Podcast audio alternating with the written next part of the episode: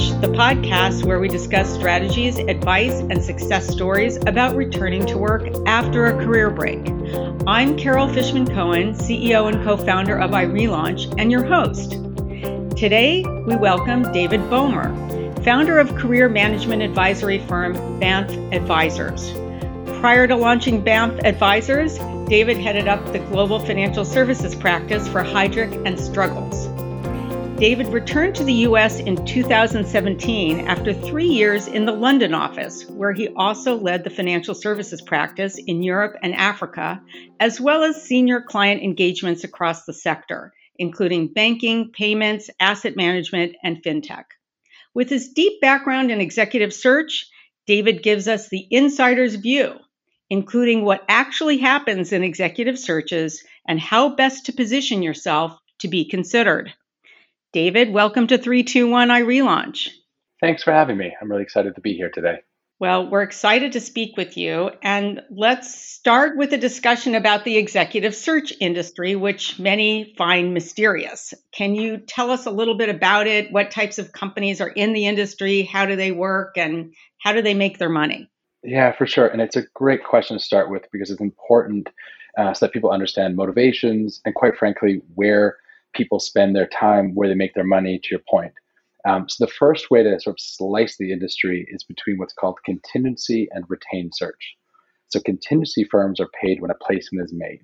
They mm-hmm. tend to do junior to mid-level work, and companies as employers often hire many recruiters at once for the same role. Sort of a first one back wins the prize. Mm-hmm. Um, those types of firms tend to feel more often like they are quote unquote working for you because they're actually trying to place you. They're trying to find a place for you. It's how they get paid. Um, that said, they tend to be quite reactive. That is, they tend to be less influential in shaping the role, shaping the minds of the hiring manager. It's more reactive to the need. On the other side, you've got retained search firms, which are often some of the big firms that you read about. And these are paid a retainer, and they're paid whether there's a placement or not. Uh, searches that go to retainer tend to be more senior, uh, often CEO, board, C suite. They're often confidential or highly sensitive. And the process, rigor, and advice that those consultants give is almost as important as landing the candidate itself. Um, they tend to be more process and research heavy and take more time on those elements. So it's much more than let me just find you a warm body. And so for a candidate or as an executive or a job seeker, it's harder to get the attention of retained search consultants unless they have something live and relevant. You often will feel you're being ignored, no one answers me. If they've got 10, 15, 20 searches going on, at once. They're trying to work through with the client. Um, you know, when I was in that seat, I received five, six cold calls a day, about 10 emails a day, another 10 LinkedIn a day. If I took each of those and took time with each of them, I actually could never win a search, which means I'd never be useful to any of those people. So that's retained and contingency. You then have another way to split is the big firms, which we often call the Shreks, um, Spencer, Heidrick, Russell, Egon, Korn Ferry. Those are your Shreks. I didn't hear that until I moved okay. to London.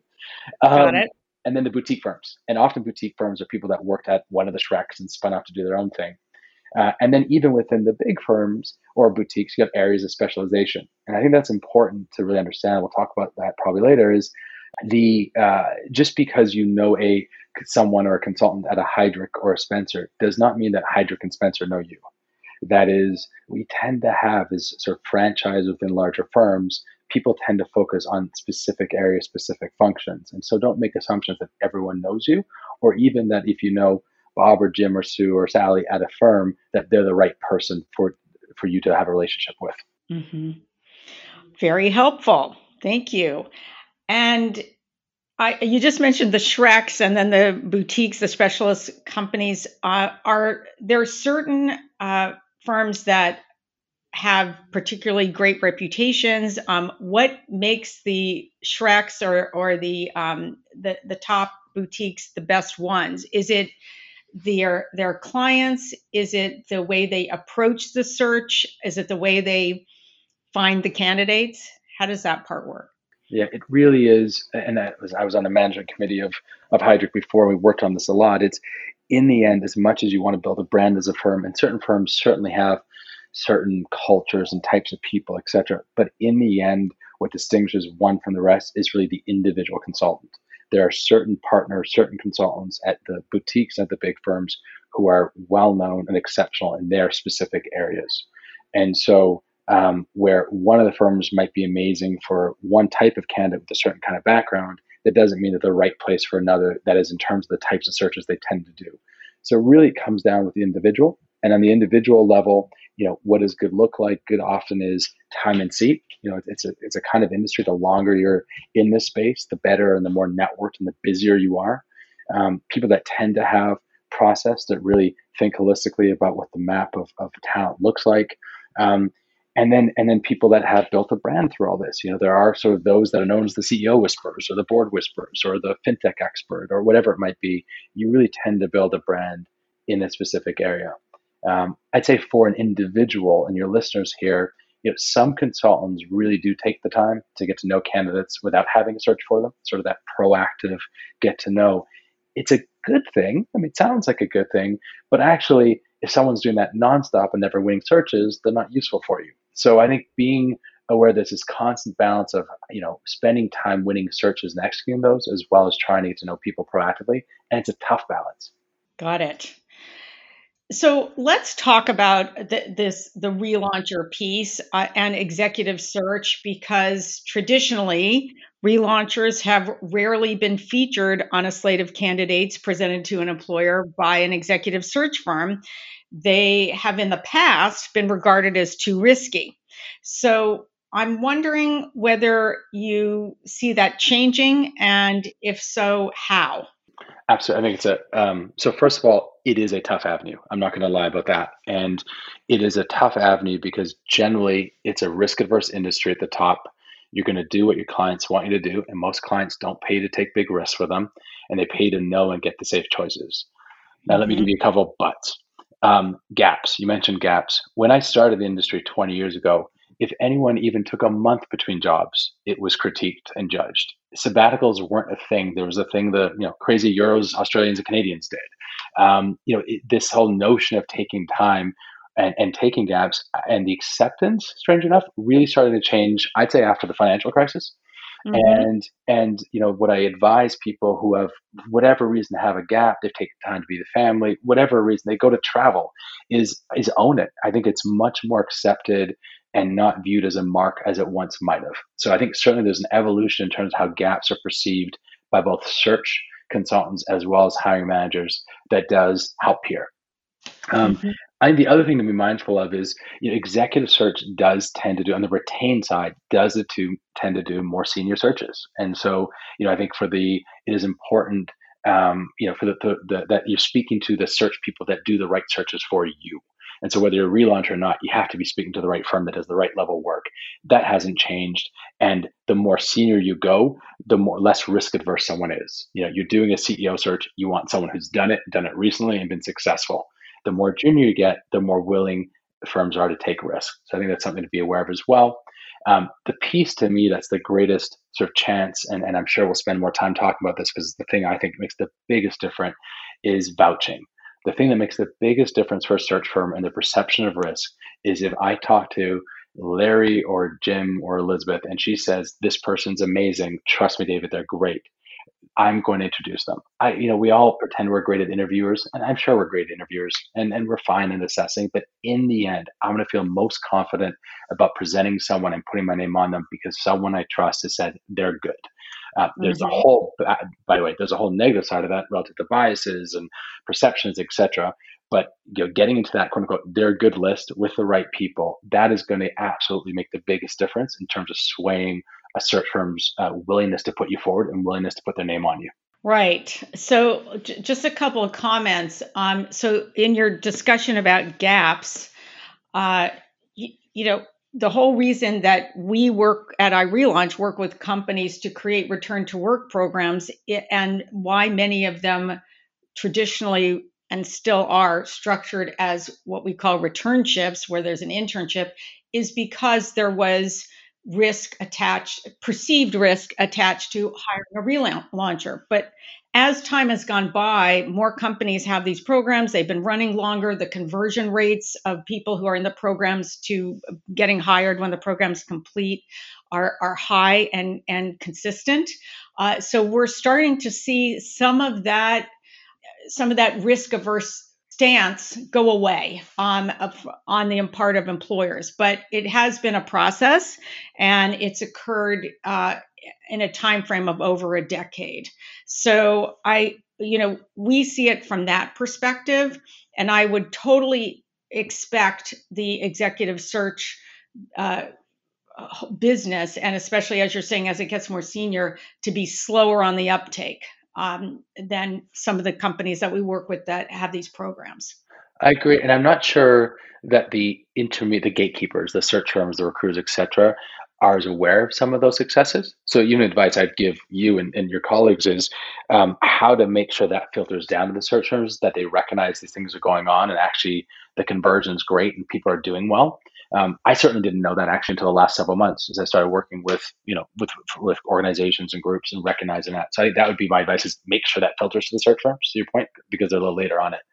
Um, mm-hmm. and I, and I mentioned owning it, you know, it's interesting. I, it's not what I do, sort of write resumes, but I look at resumes all the time and, you know, more often than not, and I think I never really took real note of it until recently, if someone left to, you know spend time with family or spent time for whatever reasons they left often they didn't put that in their resume. You know it was sort of a hidden thing. You had to do the math on the dates to figure out like wait there's a gap there. And and then it led to someone asking a question. It led to you sort of you know feeling almost like you're admitting something my personal advice is own it. I mean, own it and put it mm-hmm. on your resume. Um, and I know you, we've spoken about that before too, but it, it is certainly still, I think people almost sort of hide it and, and, and it gets to a point of I have to admit that I took this time doing something different and certainly it's not time off own it. And I think you know people are interesting because they have interesting stories, and and all these gaps, all these you know whatever the gap might be, has a story to it. I find personally when I interview people, the stories that people bring to the table make them who they are. So I my personal advice is just own it and put it out there rather than having this strange sort of I have to do the math on your years and ask you what you did. Um, mm-hmm. I don't know. Just be upfront with it. Yeah, I totally agree with you, and it's a great point. Uh, I'm glad you're also saying we should let the search firms know uh, more about these conversion rates because at iRelaunch we work with the Society of Women Engineers on a very big multi-company return to work initiative, and we've got 33 companies involved so far, and we track a lot of data. Uh, the, mm hundreds of people who go through each of these companies has um, well 23 of them so far have launched their own return to work programs and the conversion rate is 86% so oh, wow. uh, and and the wall street firms that we work with which most of the major Wall Street firms have a return to work program, and so do the related financial services companies and, and rate and rating agencies. And we're seeing there also conversion rates on average of over 80%. So uh, the record is consistent and strong, and uh, we'll have to work on making sure the search firms know about that. So yeah. that'll I'm going to put that down as something uh, for iRelaunch to work on.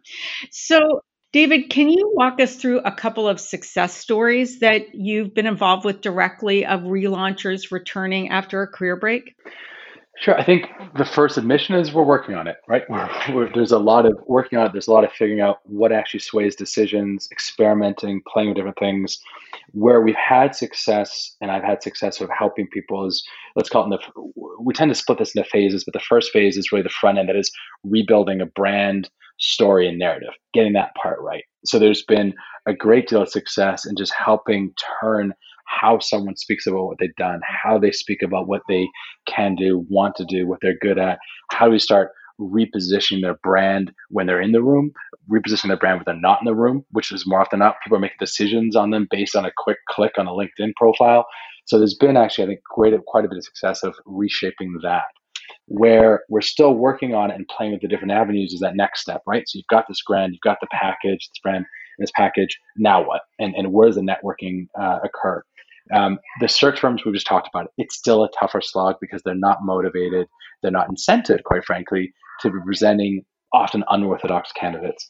The return to work mm-hmm. programs you mentioned, I think certainly so far been where the sidewalk's moving, right? There's there's institutional sort of setup there. It makes a great deal of sense. Mm-hmm. I think that when I've seen the greatest opportunity to really sway decision makers' willingness to present someone back, someone put someone's name, put their name on someone. It's you know I call vouchers. We can call them referencing, but it's someone's that they know that they respect who says Jim, Harry, Sue is fantastic. They're good. And and I know that has all kinds of, as I mentioned, bias issues with it. But the truth is, that is the biggest thing. I can write a 10 page assessment. I can interview for hours.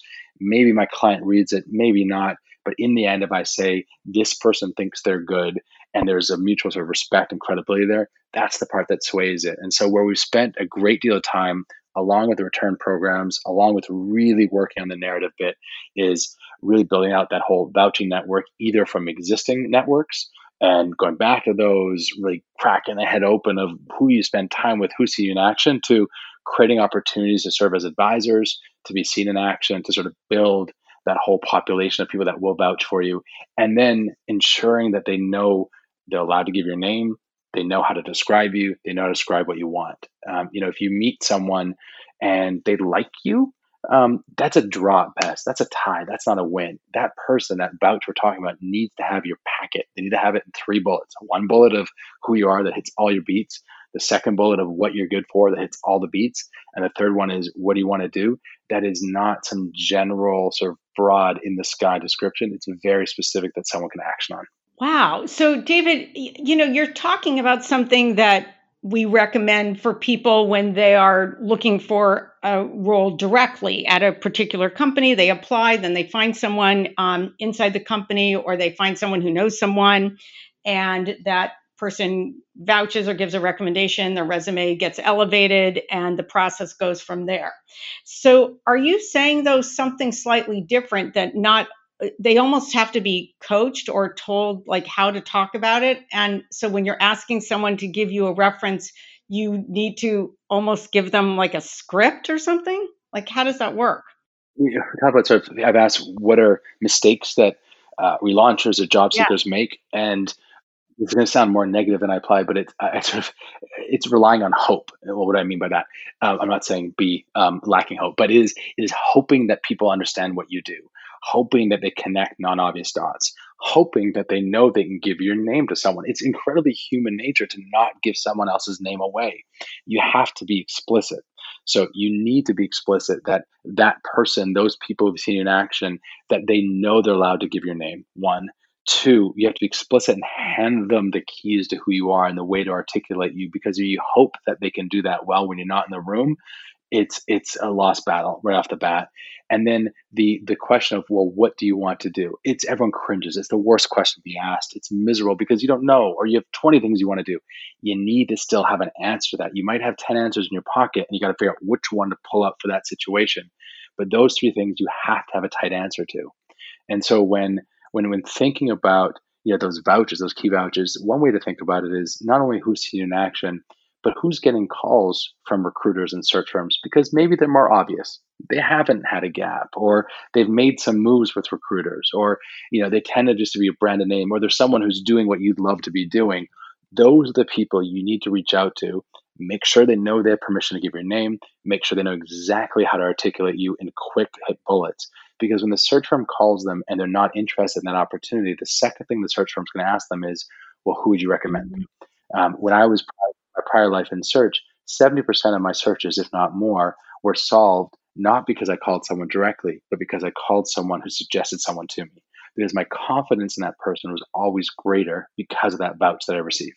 Mm-hmm excellent advice in general as well as for the executive search context. So thank you on that. Um, so can you talk to us uh, about how this can happen with a relauncher when they've taken a really long career break? Like you mentioned, putting yourself, creating opportunities for you to be an advisor. So are you saying there's a longer process here and if you had a long career break you have to have some some sort of a current or newer experiences to create those references or would you say w- would you in your uh, in your former role be interested in hearing a, a reference from someone's boss from 14 years ago how do you look at that i would take a meeting with someone because you know that person's now a CEO, they're important. They say, hey, you have to meet this individual. I would take mm-hmm. the meeting.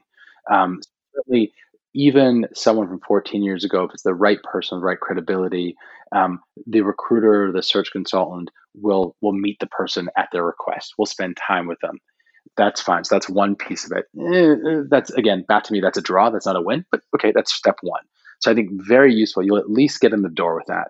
What you are likely not to achieve with that, I think, per your point, is someone is is the search consultant feeling comfortable and confident that you know that they have the the right read, the more current read, that they can actually really put their name on you. So I think in that avenue, um, again, you're hoping at someone to be able to assess you.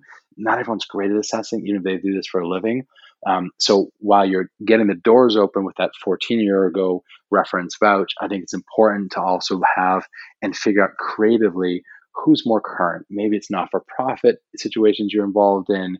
It was organization, it was group, whatever it might be. Who now, who still has some credibility, has seen you in action, even if you think it's a small thing, it doesn't matter. Just someone that can say to that intermediary, nope, they're good. They work hard. They're smart. Put them in any whatever it might be. You just need to. It's you know, it's the Santa Claus list. You're on the good list or the bad list. You need to get on the good list because once you're on the good list, actually you're good, and they're going to introduce. Mm-hmm. Um, and I think the other piece is there is a bit of a game here and there's a long game you know people put their heads down and think listen i work hard for 20 years and you know think good things will come to me it's not how it works yeah you need to be constantly relationship building and so as you're starting to come back as you're relaunching you know you're getting to know some of the search firms find out if there's a way you can help them maybe you can you know introduce them to some people that they would find useful maybe you you are sourced because through your personal connections wherever you have ideas of things for them Maybe you can serve as an advisor, as a mentor, as a coach to someone, whatever it might be.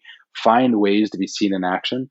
Clearly, it's an obvious statement. People are going to be more comfortable if they've seen you in action. Mm-hmm. So, if you're uh, volunteering on a nonprofit board or you're very active in that organization for a period of time and you're working with other people who are getting paid, then that would be perfectly legitimate. You're saying absolutely, and I think, and it's you know, and and you know, obviously, uh, usually people are going to choose not-profit organizations and boards to be part of because they're passionate about the cause or passion about what the organization does. I'd say another way to think about it is who else is on that board. Mm-hmm. Um, you know, if if there are people on that board who are connected and maybe they're current execs in certain situ- in certain environments that you would love to be in or love to have they're going to see you in action in that boardroom. They're going to say, "Oh shoot, you know, she does. He does actually a really great job." Mm-hmm. So I think you can be even strategic and I know that's often not the purpose of not for profit. You always want to be passionate about the cause and what you're trying to do. But if you're thinking about your career and thinking, you know, selfishly, what you're allowed to do here is is be strategic about who else is on that board and what that does for you. Right, right. I uh, totally agree with that. So let me just turn the tables a little bit and ask you about how to get into the executive search industry as you know, as an employee? Like, what if a relauncher wants to relaunch into executive search? What makes them an attractive candidate to work at one of these companies or the the boutique firms? Yeah, sure. I think um, something to be mindful of is uh, there's many levels and titles, et cetera, et cetera. But if you really slim it down, you're going to have the revenue generators and then those that support the revenue generators, mm-hmm. right? And so the partners and consultants getting hired in generally you're only going to get hired in if the perception is you can bring revenue right away um, you can bring searches in relationships etc probably because you've done search before or because you're so well networked and a who's who that people will just trust you. Mm-hmm. um, that's going to be i think usually going to be a tougher level for relaunchers to come in. Then the the next level is those to support the partners. And by the way like i grew up as a researcher. I started as a researcher moved up through every rank in the organization and that's doing research. Then it's starting to make phone calls, starting to get to know the client, the candidates, and the clients, the network, and you sort of build and grow. I would I would think unless someone really does come in with the ability to drive revenue right away, these great relationships, etc. I think it's a wonderful business to start at. You know, firms call it different things: associate, engagement manager, analyst, whatever it might be. Work for a partner who knows how to develop talent, learn the craft, build credibility within rebuilding a network, and then you can move up quite a quite a bit. Um, and the thing to be mindful of there is some of the search firms do a great job of promoting from within, uh, and some don't. Mm-hmm. So being cognizant of who does that and who does that well, and then within that, some partners are really well known for mentoring and bringing people up, and while others don't. Mm-hmm. uh, and so, but I think listen, I think it's it's the kind of industry, uh, you know, from once you are at the sort of the partner consultant level, you can work from anywhere you set your own hours, right? It's a it's a service business, so you're you know you're you are a little bit um, responsive to clients, and that can be odd hours at times. But generally, you kind of run your own show. Mm-hmm. Um, so I think it's a wonderful business for the right people with the right mentality. You enjoy people, you like figuring people out, but it is a, a situation where I would advise starting at the non-revenue level, learning the craft, building credibility, because it's less likely you're going to get pulled in on the revenue generating sort of partner side. Right. Great advice. Um, David, we're finishing up right now, and I want to end by asking you the question that we ask all of our podcast guests, and that is what is your best piece of advice for our relauncher audience, even if it's something we have already talked about today? I'll nail this down again. I know I've said it, and, and I have said it already, but it is it's a part that I think just we get afraid to ask for things or it's be explicit. You have to be explicit. Don't assume things, don't hope things. Mm-hmm. Give someone permission to give your name. Be explicit. You can give my name for searches. Go for it. Um, have your narrative tight. So you're handing the reader or the listener answers to their checklist. What do I mean by that? Anyone looking at LinkedIn, your bio, your resume has a checklist they're looking to answer. It's either literally a piece of paper on their desk or it's in their head. And if they can't find answers to that checklist quickly, they're going to swipe you to the next LinkedIn, right? Mm-hmm. Or swipe to the next resume, um, whatever it might be. And so, how you design your resume, your bios, your narrative, how you speak about it, think about what are the what industry it's usually what industry are you in, what functions are you in, what have you done, achieved, and that's kind of it. It's usually three or four things. And so make sure that's pretty explicit. Don't hope they can go find it within the bio somewhere. So hand them a checklist. Be tight on the answer of what you want to do, even if you have no clue. Mm-hmm. Even if you no clue, fake it, right? Have 10 answers in your pocket, figure out the right one is in that moment. You got to give them something. You got to give them a clue. Mm-hmm. And then leverage those vouchers. We talked about it again. If you don't have them, find them and convert them. Um, that's going to be the difference. I hate to say it, it's probably not how you interview that will ultimately get you the job. It'll get you in the room. Mm-hmm. Um, the big difference is someone that really vouches for you will back. Mm-hmm. Terrific advice. David, thank you so much for joining us. Uh, can you tell us how people can find out more about your work? Sure. We um we built a, a bit of a platform called talent. It's a blog site, I guess, called talentbeta.com. It's talent t a l e n t dash beta b e t a dot com, where we have a number of different contributors that are giving a little bit of the inside game, inside thought. Some of the things I mentioned today are written there in various posts, and um, we'll keep that going. Very good. Thank you so much. My pleasure. Real real fun today. And thanks for listening to 321 iRelaunch, the podcast where we discuss strategies, advice, and success stories about returning to work after a career break. I'm Carol Fishman Cohen, CEO and co founder of iRelaunch, and your host. For more information on iRelaunch conferences and events, to sign up for our job board and access our return to work tools and resources, go to irelaunch.com. And if you like this podcast, be sure to rate it on Apple Podcasts and your favorite podcast platform. And be sure to share this podcast with a friend on Facebook, Instagram, and other social media. Thanks for joining us.